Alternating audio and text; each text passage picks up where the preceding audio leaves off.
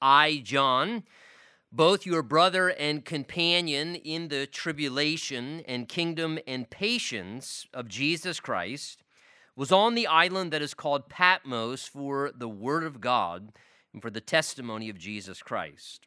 I was in the Spirit on the Lord's day, and I heard behind me a voice as of a trumpet, saying, I am Alpha and the Omega, the first and the last. And what you see, write in a book, and send it to the 7 churches which are in Asia, to Ephesus, to Smyrna, to Pergamos, to Thyatira, to Sardis, to Philadelphia, and to Laodicea. And then I turned to see that voice that spoke with me. And having turned, I saw 7 golden lampstands. And in the midst of the 7 lampstands, one like the Son of Man, clothed with a garment down to the feet, and girded about the chest with a golden band. His head and hair were white as wool, as white as snow, and his eyes like a flame of fire. His feet were like fine brass, as if refined in a furnace, and his voice was as the sound of many waters. He had in his right hand 7 stars, and out of his mouth went a sharp two-edged sword, and his countenance was like the sun shining in its strength. And when I saw him, I fell at his feet as dead. But he laid his right hand on me, saying, Do not be afraid. I am the first and the last. I am he who lives and was dead. And behold, I am alive forevermore. Amen. And I have the keys of Hades and death. Write these things which you have seen, and the things which are, and the things which will take place after this. The mystery of the 7 stars which you saw in my right hand, and the 7 golden lampstands.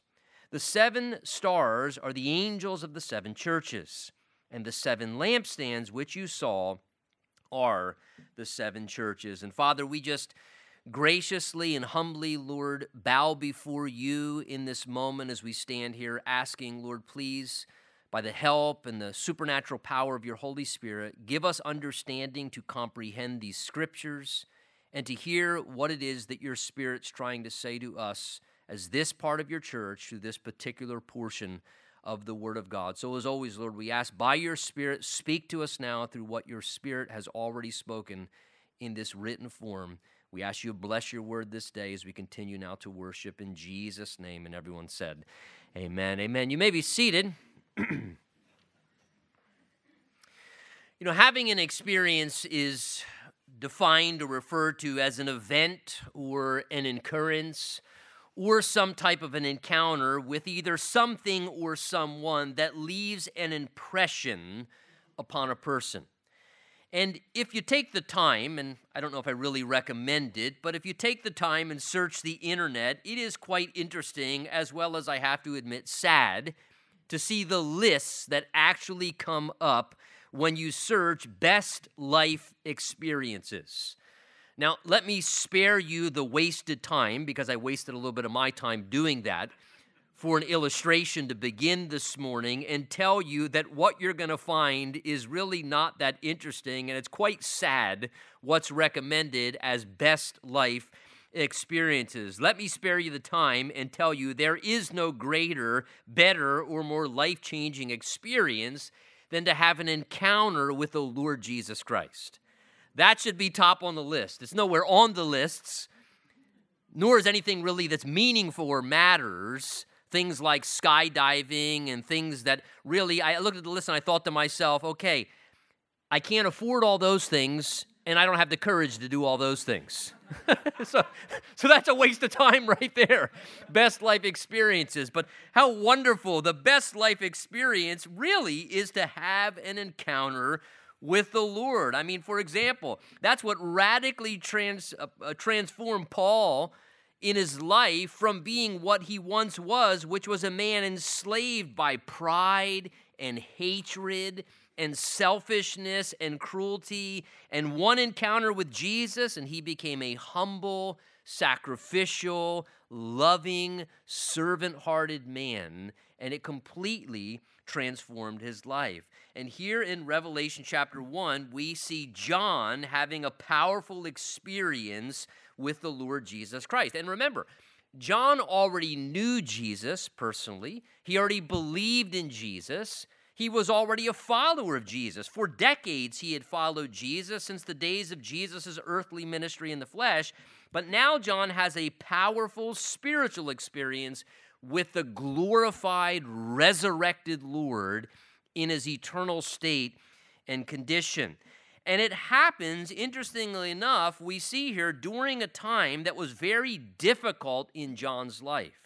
At one of the hardest circumstantial times in his life, as he's navigating hardship on the earth, John describes having this experience with the Lord. Now, after a brief introduction, which we saw together last time, telling those he's writing to in this record that he's sharing a revelation of Jesus Christ, that he was passing on to other servants of God supernaturally regarding things which must shortly take place, John then told them in verse 3, "And blessed is he then who reads, and those who hear the words of this prophecy, as well as keep the things," he says, "which are written in it, for the time is near." Now, as we come to verse 9 this morning, John now starts to explain how this revelation happened, how it actually transpired in his own life. He says there, look with me back in verse 9, he says, "I, John, both your companion in the tribulation and the kingdom and patience of Jesus Christ, was on the island that is called Patmos for the word of God and for the testimony of Jesus Christ."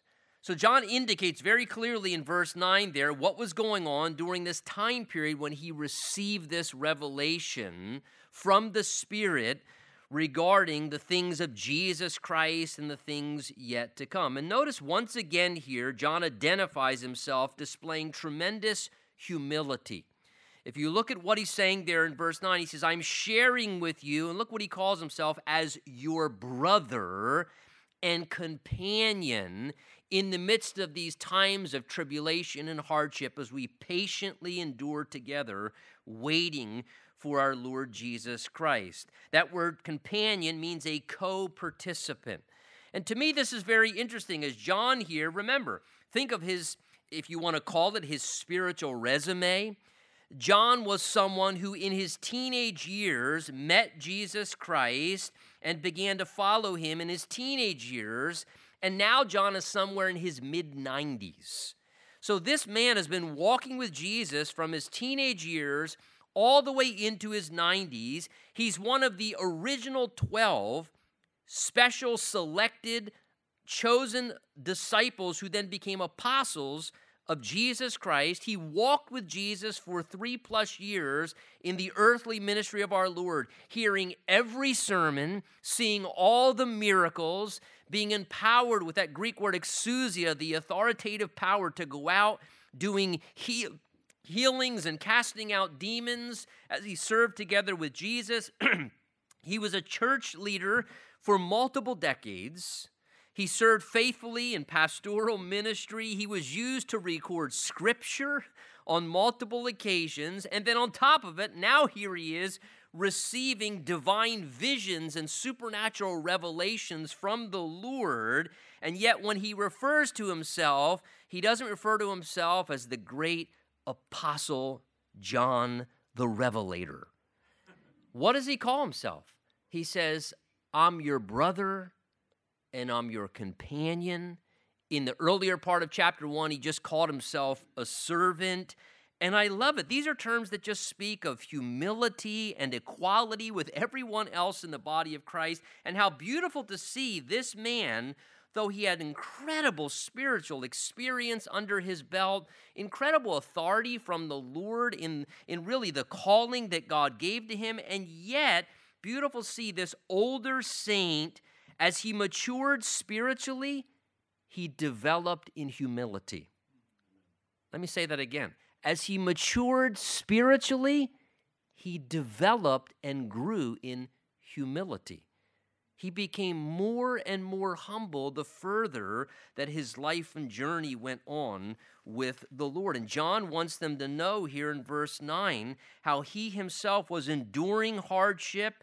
Even as a spiritual leader, he wasn't immune to the hardships of others. He says, look, I'm your companion, a co-participant with you, my brothers, my sisters.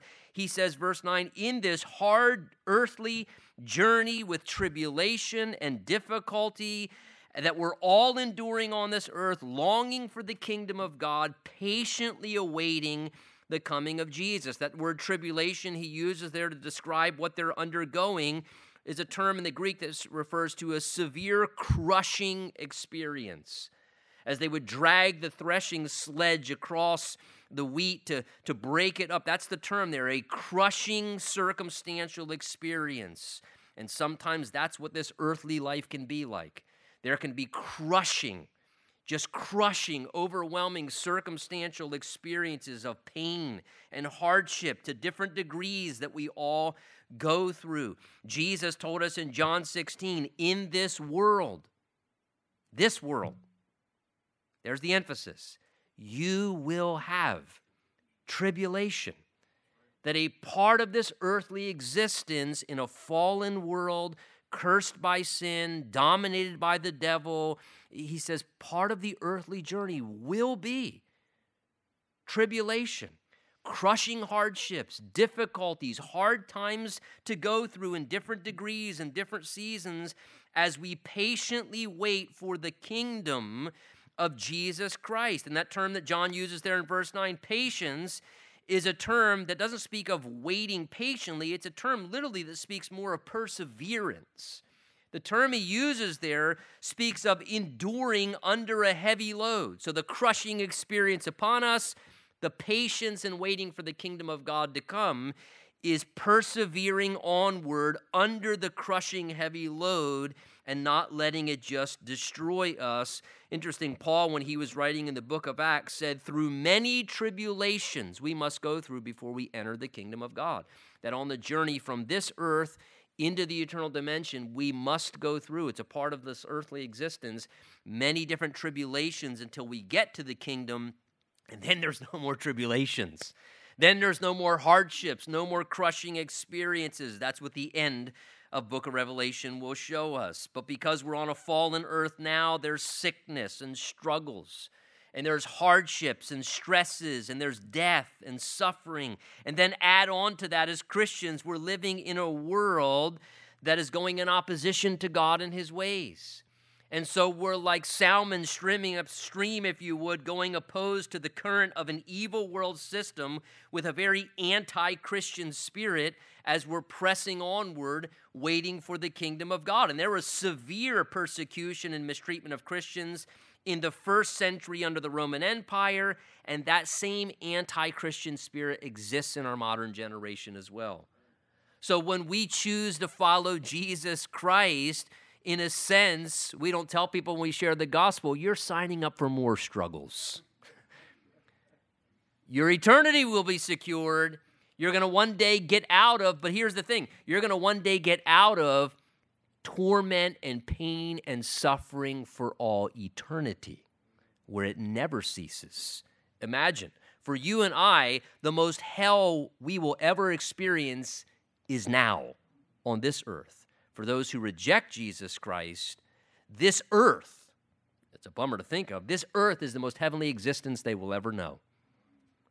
For they will suffer forever and ever, constantly, unceasing, no escape from it. And John says, we're going through this now. And notice he tells them clearly in verse 9, faithfully following the Lord can bring even more hardships. Because look what he says, verse 9, the second half of it, he says, I was on the island that's called Patmos for, here's the reason, he was there for the word of God and for the testimony of Jesus Christ. Now, when John says here he's on the island of Patmos, he's not on the island of Patmos enjoying sun and relaxation. He's not on a resort location somewhere down in the, Caribbean somewhere, sightseeing during his retirement years, enjoying, if you would, some sunshine and some R&R, kind of rewarding himself for his life's hard work in his 90s. taking in and indulging his golden years on a nice island. That's not what John's describing here. The island of Patmos, we know, was a prison colony. An island we may think of today, some of us know what the island of Alcatraz was, if that gives you a word picture in your mind there. It was a prison colony as an island where people were basically exiled, or we might say banished to, and forced to do hard labor, breaking rocks and so forth, under the reign of the cruel Roman emperor, Domitian, who was a very insecure Roman ruler and a cruel man who punished anyone who interfered with his ways. And John tells us, we're not given all the details, but he does tell us there in verse 9, the basics of why he got exiled to this prison colony where he's there being subjected to suffering and hardship. In his senior years, he tells us it was because he was just faithfully serving the Lord. You see what he says there in our text in verse 9? He says, I was put there for the word of God. That is because he stood for the truth of the word of God, and probably because he was preaching and sharing and teaching the word of God. So because he stood for God's word up until his 90s, because he was faithfully teaching God's word up until his 90s, and because he was giving faithful testimony of Jesus Christ, telling people the truth about Jesus, that gained John the punishment of being put onto this prison colony of Patmos, where there he's suffering hardship. Now, I have to imagine, again, the way we logically think, here you are, you serve the Lord faithfully. From the time you're a teenager, you walk with Jesus when none of the other teenager friends will, because they're too cool to walk with Jesus. But you accomplished that. That's a big accomplishment. For those of you who are teenagers this morning and you faithfully walk with Jesus because you got backbone and courage and you care about what's real and what's right rather than trying to have the approval of your friends, that's huge. That's a huge accomplishment. That's just John's first accomplishment. Then he just keeps walking with the Lord. He gets used by the Lord. He's doing ministry for the Lord. He's providing spiritual leadership. He's being used to write scripture and all these things that all the way up until his 90s, decades of faithfully walking with Jesus, being used by Jesus. And where does he end up in his 90s? For that, he ends up on a prison colony, suffering in the hardest years of his life, breaking rock in his 90s. And human logic, right, has to say to us, wait, whoa, hit pause there. That guy deserves some recreational rest and relax. I mean, that guy earned his reward, man. He deserves a nice retirement. That we should set that guy up. I mean, he deserves some reward for all that he's done. And I don't know, but was John thinking, Lord, I faithfully serve you all these years? And after faithfully serving you, this is how my life ends up? Now, I know we've never thought that before, but I wonder if John thought that. I wonder if in his humanity he thought to himself, this is how it ends up? After I faithfully served you? Did his mind struggle with that? I don't know. Or did John manage to overcome that mental struggle and maybe reason out in spiritual maturity and realize, I'm not going to let my mind go there, Lord. I know you. And what I am going to do is realize that part of this earthly journey includes hardships until we get to heaven. And so if I'm here suffering because I was faithful to you, I'll endure that. And I'll endure it for your kingdom's sake. And I'm not going to get bitter or angry with you, God. Philippians 1:29, I'm sure it's your favorite Bible promise, says this: for to you it's been granted on behalf of Jesus Christ not only to believe in him, but also to suffer for his sake. The Bible says that. As we believe in him, another part of that is we share in the fellowship of the sufferings of Christ. And Jesus said, blessed are they when they persecute you. And so to some degree, all who live godly in Christ Jesus, the Bible says, will suffer persecution. And so part of us honoring the Lord at times means, in a degree, sometimes we inherit more difficulty and resistance and hardship just because of taking a stand for the Lord in our life. And here's the amazing thing. As John is in this time of circumstantial hardship, he's in a difficult place in his life. He's going through hardship. But while in that hard time, I'll tell you one thing I'm certain John certainly was doing as he's banished on the island of Patmos. He's certainly probably to a much deeper degree in the loneliness and the difficulty and the isolation. He's depending upon the Lord in a way probably like he's never had to before. I imagine just like you and I, his prayer life is intensified. If he's got copies of the scrolls of portions of Scripture, he's looking into the Word of God, hanging on every word like daily bread, wanting to get by. And in the midst of this very, very hard time, it's in that situation that he has this experience with the Lord Jesus Christ.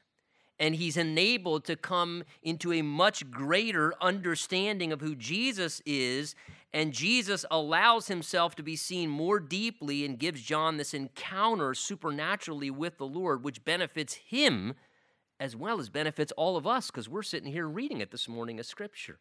And I think it's just a great reminder how God does have wonderful ways, though life can be hard, to sometimes give and bring some of the most glorious spiritual experiences in our lives in some of the hardest earthly experiences while we're on this earth. That is, we're navigating hardship and difficulty, and to a degree, we're a little more sensitive, we're a little more desperate, we're a little more disconnected from the world and all of its distractions, how sometimes the Lord shows us some of the most incredible things in the hardest times. And we have some of the most wonderful encounters with his presence and with Jesus in some of the most difficult occasions. It may be hard, but from heaven's perspective, it's not a bad trade-off because we're eternal people and we're going to be with the Lord forever.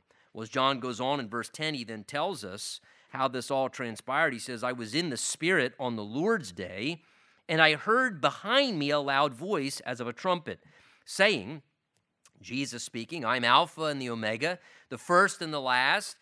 And what you see, write in a book and then send it to the seven churches which are in Asia. And then he lists out the seven different churches it was to go to. So as John's seeking and worshiping the Lord, it tells us here that he hears a voice. And he tells us, verse 10, that the way that it happened was, he says, it was on the Lord's day. Now, that's the only time that phrase shows up in the Bible, no doubt referring to a special day set apart for the Lord, a day that was his, the idea is, a day to honor the Lord, to spend one's day seeking the Lord, worship, song, prayer, his word. The picture is there just a time that you set aside a day to seek the Lord and spend time with the Lord. Now, we know both from Scripture as well as from historical tradition that the early Christians in the first generation began to routinely assemble on Sunday, predominantly because it was the day that Jesus rose from the dead. And so the Lord's day, if you would, that they set aside for the Lord to worship him, to seek him, to gather together, to study his word, to pray, to sing, that traditionally that was on the first day of the week or Sunday because it celebrated the victorious resurrection of Jesus on that day. Now, that being said, New Testament doctrine teaches that we are not under any law to gather and worship on a specific day of the week as New Testament followers of Jesus. The Bible does not teach that. The Bible does not require us on a set day to legalistically gather like the Jews were commanded with Sabbath. That was a legitimate thing under Mosaic law, but we're not under the law. And so there's no command. The Bible says one man esteems every day alike, another man esteems one day above another, and the idea is on a conviction standpoint, it's about what you do with your heart. Now, by way of routineness, gathering on a Sunday does seem to traditionally be the day that the church has most routinely gathered. It works. It's the day our Lord resurrected upon. For many people, they're not often working as much on that day, and so it tends to be the day. And it seems that this was the day that John was still spending time with the Lord there. And as he's worshiping and seeking the Lord on the Lord's day, he says in verse 10, I was in the Spirit, seeming to imply I was more conscious of the realm of the Spirit.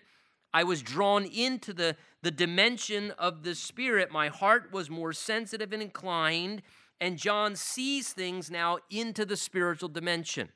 As he's worshiping the Lord, seeking the Lord, he's brought into the realm of the Spirit in a greater way, which would mean to some degree, if he's brought into the realm of the Spirit, he's brought into a realm that goes outside of time, which is the realm that we're in, which is why John, throughout the book of Revelation, sees things all the way out past where he's at, down into days beyond he's currently in. And as he's in the Spirit on the Lord's day, he says there that I heard behind me a loud voice as a trumpet. So John, notice he's going to now start to use, and he'll continue as we go through the verses, to start using lots of simile and metaphor. He's going to say it was as this, or it was like this.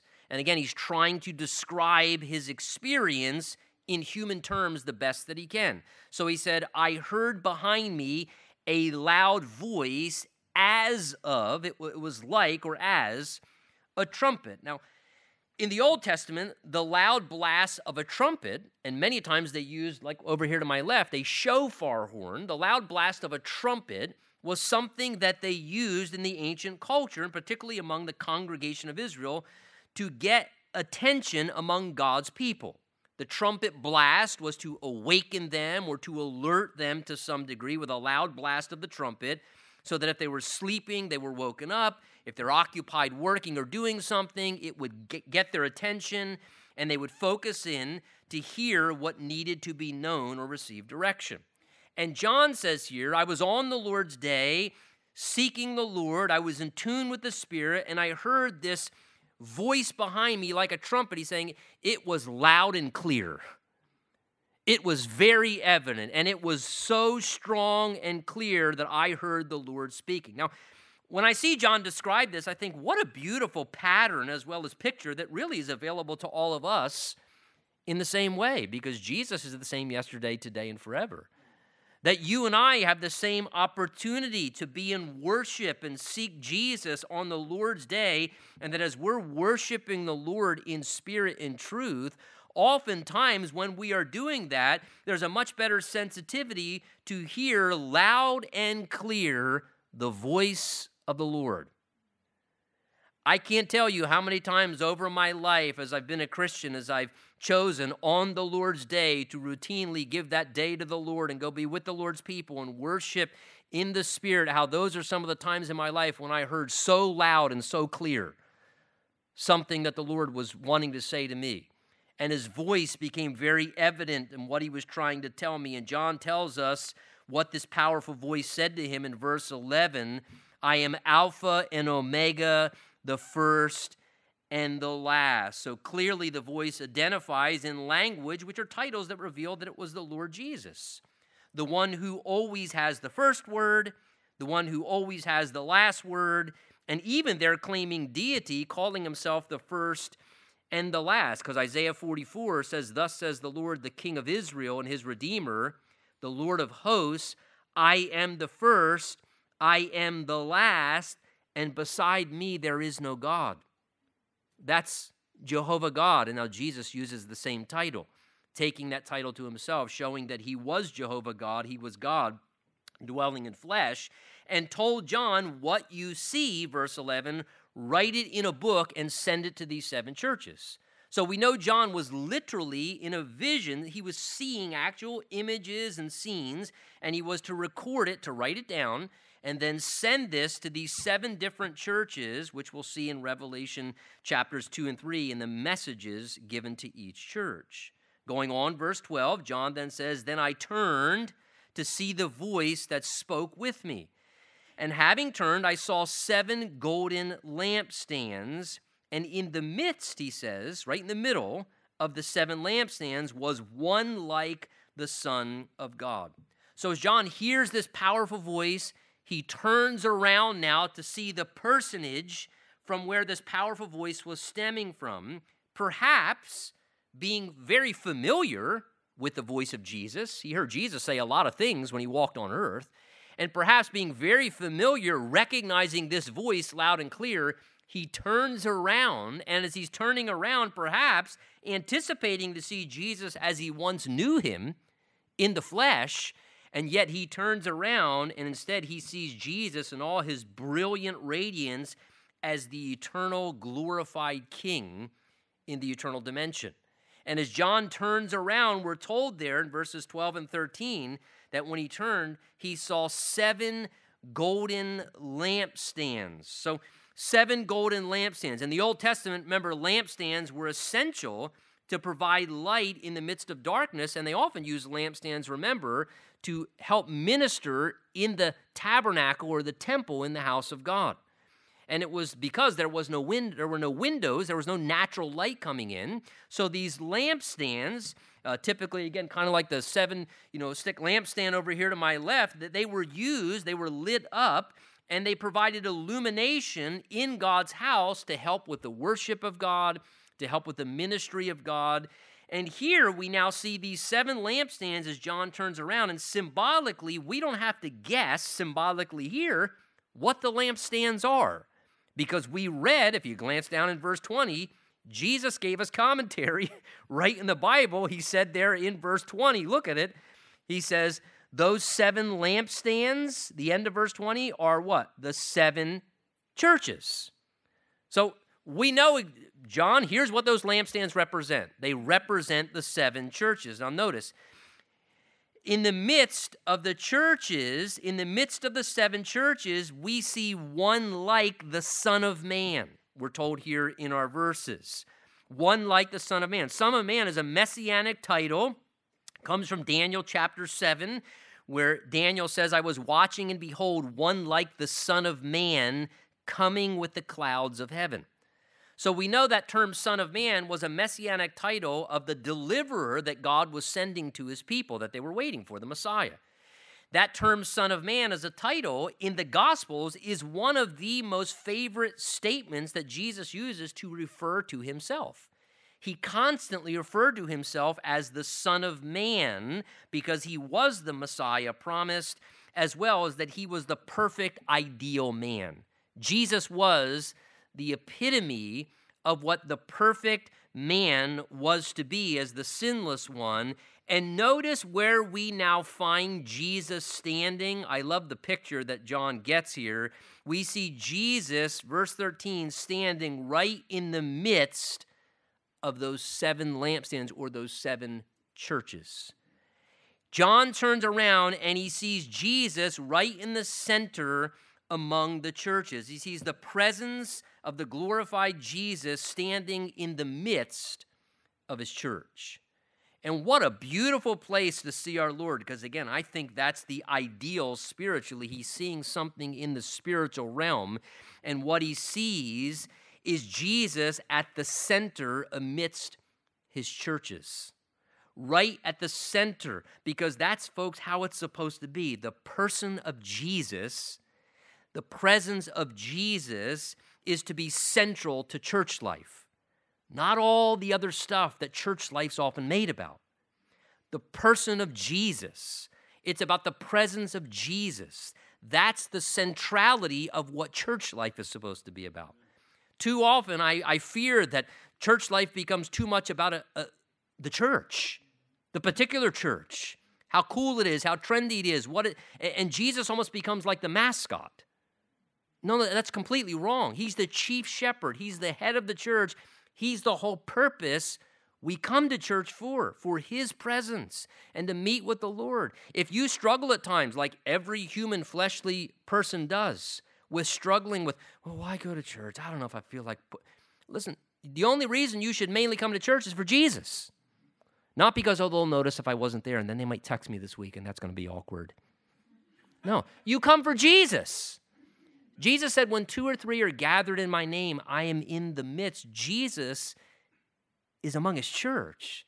We come to church for Jesus, to worship Jesus, to spend time with Jesus, to disconnect from the world, believing his presence is among us, that he will speak to us, that we're here to worship him and to give him honor and glory as our Savior and as our Lord. Now, as John goes forward, he starts to give this detailed visual description of what he saw when he looked upon the glorified Lord Jesus in the eternal dimension. He says, verse 13, going on, he was clothed with a garment down to his feet, and girded about the chest was a golden band. So notice, he looks very much like one of the Old Testament priests as John sees him. Like one of the high priests, he sees this long garment with a golden sash across his chest. So Jesus looks much like, when John sees him in this glorified moment, like a great high priest who the Israelites knew as their mediator. And in the book of Hebrews, Jesus is greatly described there as the greatest and most superior and perfect great high priest for all mankind. The one who is now our perfect mediator. And notice the sash across his chest was gold. Gold was the color of kings or divinity. It also was a color of purity, the purity of gold.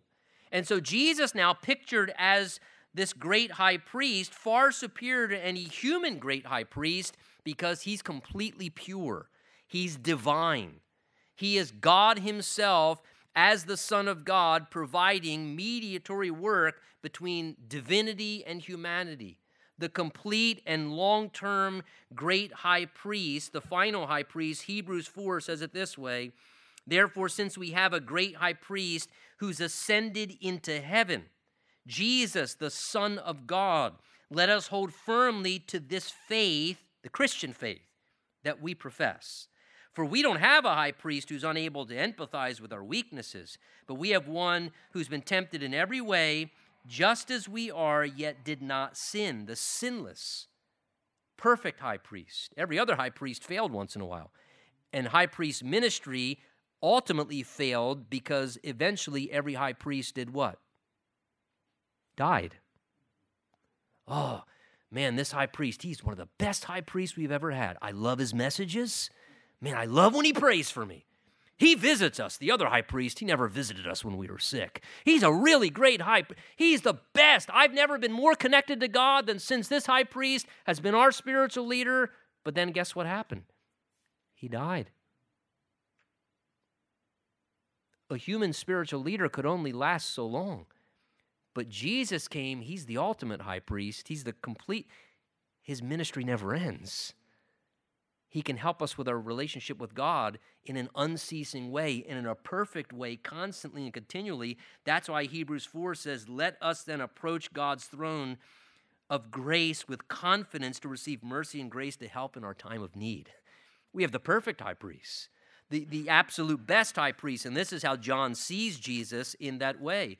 Going on, verse 14, he said, and his head and his hair were white as wool, as white as snow. So here the image is of Jesus, as we sang this morning in our song, in fact, as the Ancient of Days with this white hair. Daniel 7 refers to him as that way, the Ancient of Days, symbolizing here his eternality, as well as his infinite wisdom as one who's aged and been around for a long time. So the incredible amount of understanding that Jesus has, the incredible amount of infinite wisdom as the eternal God that he has. So we can trust Jesus' wisdom as the Ancient of Days. We can trust when we don't understand what's going on or why life's going this way or what's going, we can trust you as the Ancient of Days have infinite wisdom.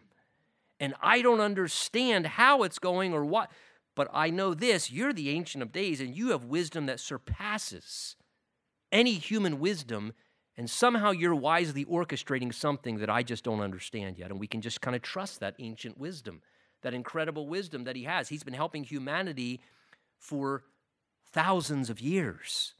He knows how to navigate us through things on this earth. He knows how to coordinate things with his wisdom, and when we need wisdom, we can go to the Ancient of Days.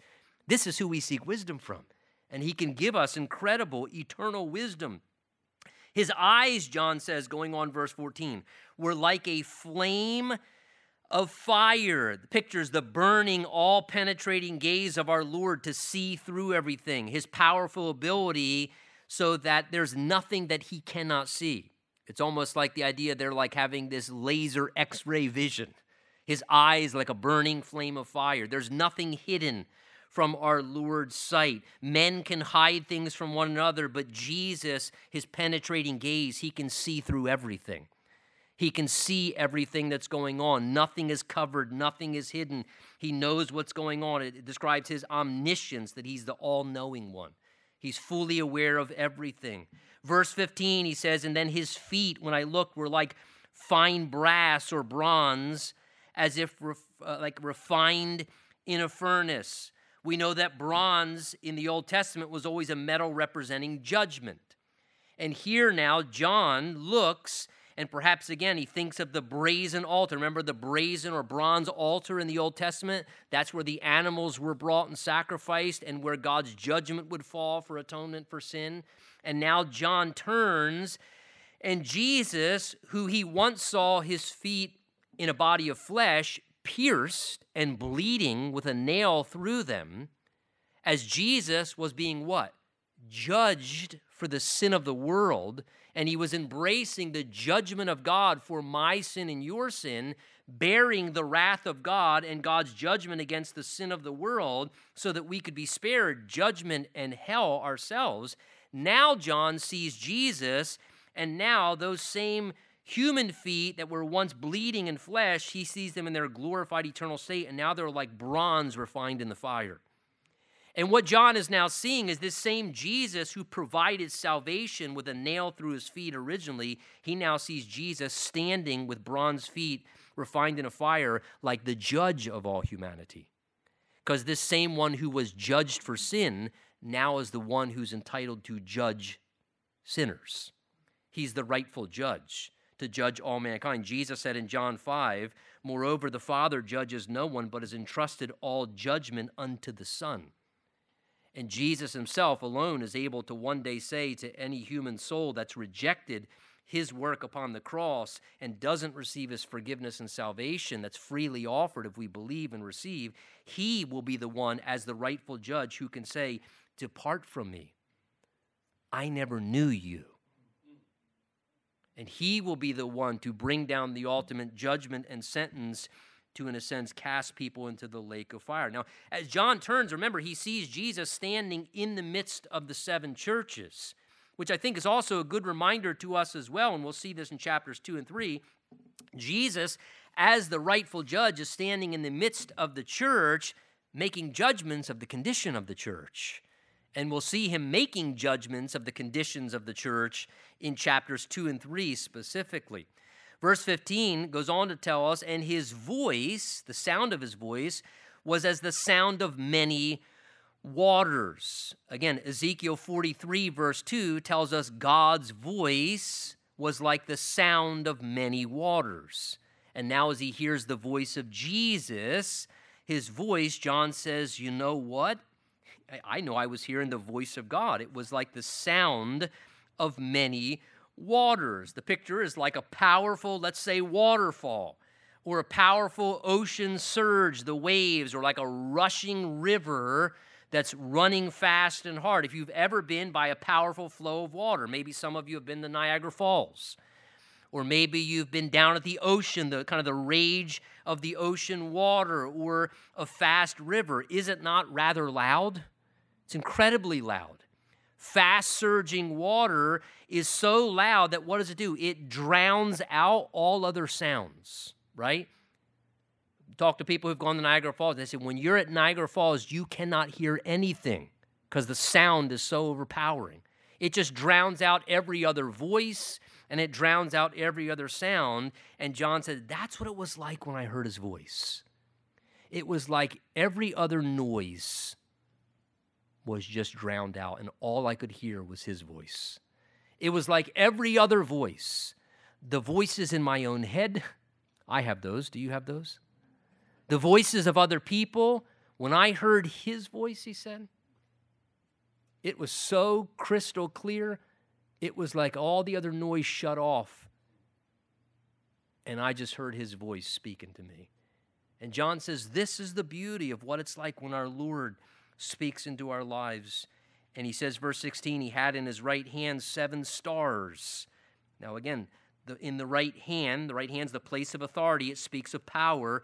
Notice who is in Jesus' right hand. Again, we know from verse 20, what did he say? The angels of the 7 churches. We don't have to guess what this is. Now, here's the quandary. If that's a literal reference to angels, how wonderful to know that each different local church has its own potentially assigned angel. That's pretty cool.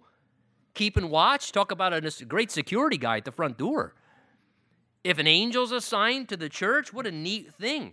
Now, That term angel in the Greek, when it's used in other places, it's just a term in the Greek that refers to a messenger. So it's describing a divinely appointed messenger of each of the seven churches. Some believe that could be a reference to the pastor in each local church that was the divinely appointed messenger to the church of Ephesus, to the church of Laodicea, to the church of Smyrna. The idea is the man who's been assigned by God to be his messenger, to bring his message by the Spirit to the congregations. Now, if that's the picture there, I don't mind that one either. Personally, what a beautiful picture to be the Lord's messenger and to know that you're in the right hand of Jesus to protect you and to hopefully trust that it is the Lord, as we're in his hand as his messenger, directly controlling our messages that we deliver and that he is guiding that whole process. And John says, going on in verse 16, and out of his mouth went a sharp two-edged sword. The sharp two-edged sword was an instrument that was used in warfare to cut through the flesh of man and to put an end to the fleshly existence of man. And we know in God's word that the double-edged sword symbolically is often used as a metaphor to picture the word of God. Hebrews 4, the word of God is living, active, sharper than any two-edged sword. Ephesians 6 says the same thing. So here's this picture of coming out of Jesus' mouth, the word of God. The word of God coming forth, speaking, coming out of his mouth. And John says, in his countenance, his overall appearance, it was like the sun shining in its strength. The illustration of the brilliant, radiant glory of Jesus, because all of heaven's glory as the ruler of heaven is radiating off of Jesus here in his glorified condition like a bright, strong sunlight you can't even look into, that's overwhelming. Now look what happens as John has this encounter with the glorified Lord. He says, and when I saw him, I fell at his feet as if I were dead. Now, I want you to notice that. John is not bowing in humility to be reverent there. That's not what John's doing. Oh, man, I should get on my face before. That's not what's happening. John is being overwhelmed.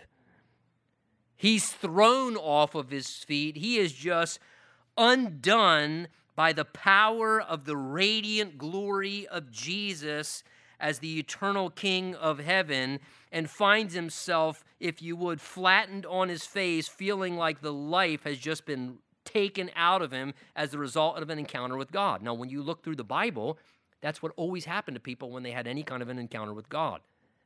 When people had a genuine encounter with God, they weren't hyper-energetic and jumping all around. They were subdued and incredibly humbled. They were broken. That was the end result. Again, John has this encounter. He says, I fell at his feet, but look what Jesus does. He says, he laid his right hand on me, saying, do not be afraid. I am the first and the last.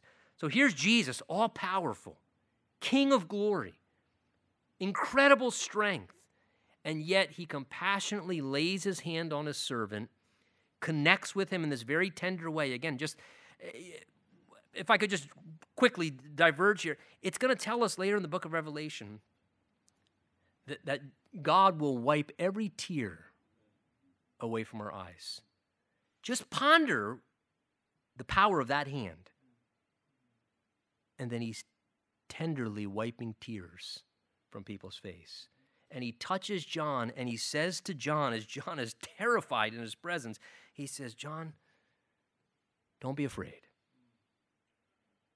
You don't have to be afraid. The power I have, John, you don't ever have to be afraid as my servant.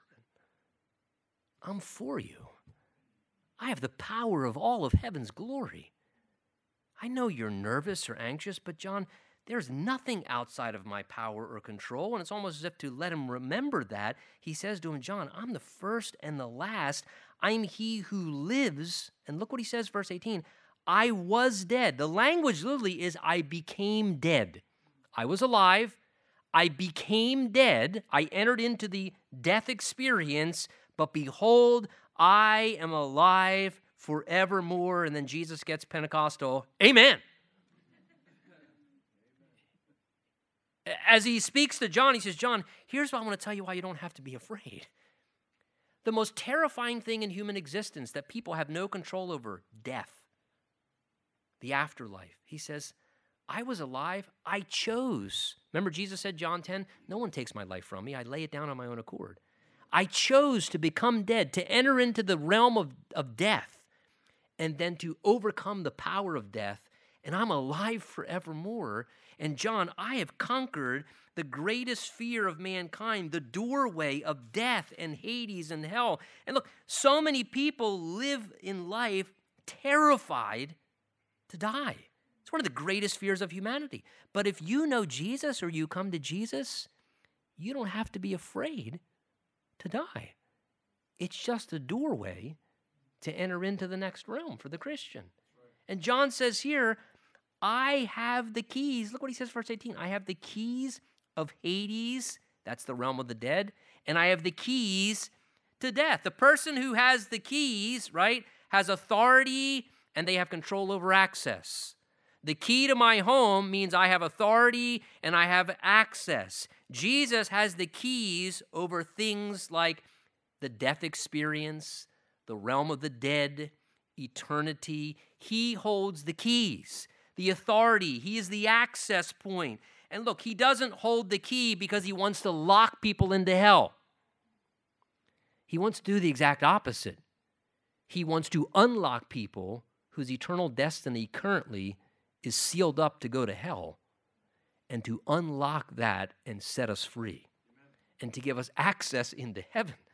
And he holds those keys. He has that incredible authority. What a wonderful thing. Now, look at verse 19. It's sort of our hinge to where we then go forward in our study of Revelation as we conclude. He says, write these things which you've seen, and the things which are, and the things which will take place after this. Here you get from Jesus the simple outline of the book of Revelation. There is the simple outline. Write the things which you've seen already, chapter 1, the revelation of the glorified Lord. And then, secondly, second breakup, write the things which are, that will be chapters 2 and 3, the age of the church. And then he says, thirdly, write the things that will take place after this. After what? After the things which are, that is after the age of the church. So write the things which you've seen, chapter 1, the glorified Lord. Write the things which are right now, chapters 2 and 3, the age of the church. And then also write these things which will take place after the age of the church, Revelation chapter 4 through Revelation 22, once the churches are moved, come up here, and then everything that begins to happen after the age of the church and the church has been removed. What a beautiful thing to have God have given this to us to understand. And let me leave you with this final thought. What if just like John, like all the rest of us, personal hardships on this earth at times are the earthly trade-off to get to know a little bit more about Jesus, to have a little deeper encounter with the Lord. May seem confusing here, but eternally, it's a really great trade-off because we're eternal people and we're going to worship forever around his throne. Let's stand together.